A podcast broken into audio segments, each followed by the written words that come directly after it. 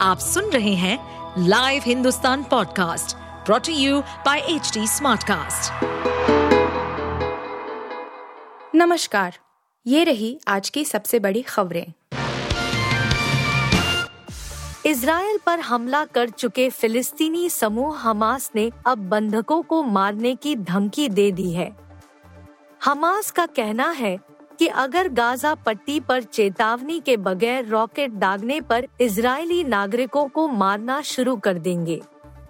इधर इसराइल ने भी हमास के ठिकानों को मलबे में बदलने की कसम खा ली है। प्रधानमंत्री बेंजामिन नेतन्याहू ने कहा कि हमास के हमलों के खिलाफ हमारे जवाब पूरा मध्य पूर्व बदल देंगे। ताज़ा घटनाक्रमों का असर संयुक्त राष्ट्र पर भी पड़ता नज़र आ रहा है। हमास का ही हिस्सा एजेदीन अलकासिम ब्रिगेड्स ने धमकी दी है। बगैर चेतावनी के हमारे लोगों पर हर हमले का जवाब एक नागरिक बंधक को मार कर दिया जाएगा।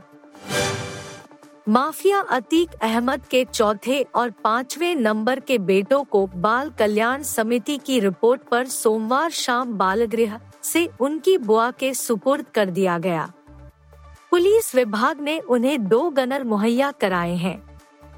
इसके साथ ही सुरपुदगी लेने वाली बुआ से भी दोनों की सुरक्षा और पढ़ाई का शपथ पत्र लिया गया है। उमेश पाल हत्याकांड के बाद पुलिस को लावारिस हालत में मिले अतीक के दोनों बेटों को पिछले सात महीने से बाल संप्रेक्षण गृह में रखा गया था। चौथे नंबर का अहजम 5 अक्टूबर को 18 साल का हो गया है। उसकी हटवा में रहने वाली बुआ परवीन अहमद कुरैशी ने सुपुर्दगी मांगी थी। महाराष्ट्र नवनिर्माण सेना यानी एमएनएस चीफ उद्धव ठाकरे ने राज्य की शिंदे सरकार को चेतावनी देते हुए कहा है कि अगर छोटे वाहनों से टोल वसूलना बंद नहीं किया गया तो वे टोल नाकों पर आग लगवा देंगे। उन्होंने कहा कि टोल वसूला जाना सबसे बड़ा घोटाला है। एमएनएस चीफ ने कहा कि हमारे लोग टोल बूथों पर खड़े होंगे और टोल वसूलने ही नहीं देंगे। अगर इसका विरोध किया गया तो टोल प्लाजा को आग लगा दी जाएगी। सरकार को फिर जो करना होगा कर लेगी। एएमयू में फिलिस्तीन के समर्थन में मार्च निकालने के मामले में पुलिस की ओर से सोमवार को एएमयू के चार छात्राओं के खिलाफ मुकदमा दर्ज कर लिया गया। पुलिस ने स्वत संज्ञान लेते हुए यह कार्यवाही की। आरोपियों में एमबीए, पीएचडी के छात्र शामिल हैं। इसराइल हमास जंग में सैकड़ों लोगों की मौत हो चुकी है। इसराइल और हमास युद्ध में भारत किस देश के साथ खड़ा है इसे लेकर प्रधानमंत्री नरेंद्र मोदी ने ट्वीट कर अपनी बात साफ़ कर चुके हैं।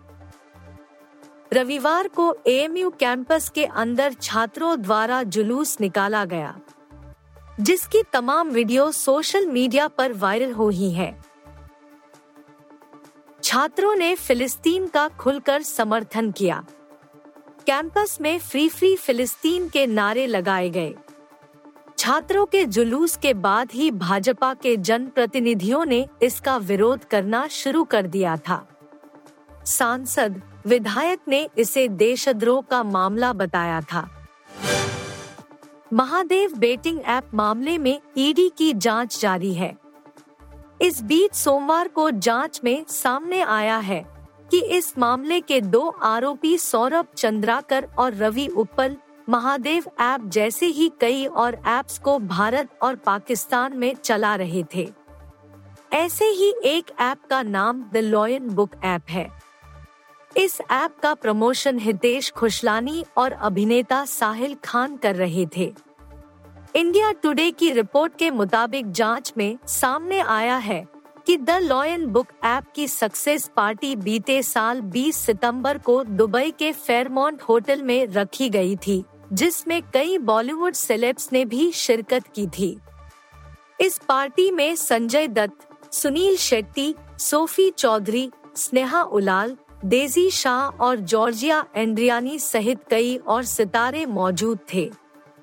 द लॉयन बुक ऐप भी महादेव ऐप जैसे ही काम करती है और जाँच में सामने आया है कि इसे भी कुछ बॉलीवुड सेलेब्स ने मोटा कैश लेकर प्रमोट किया है।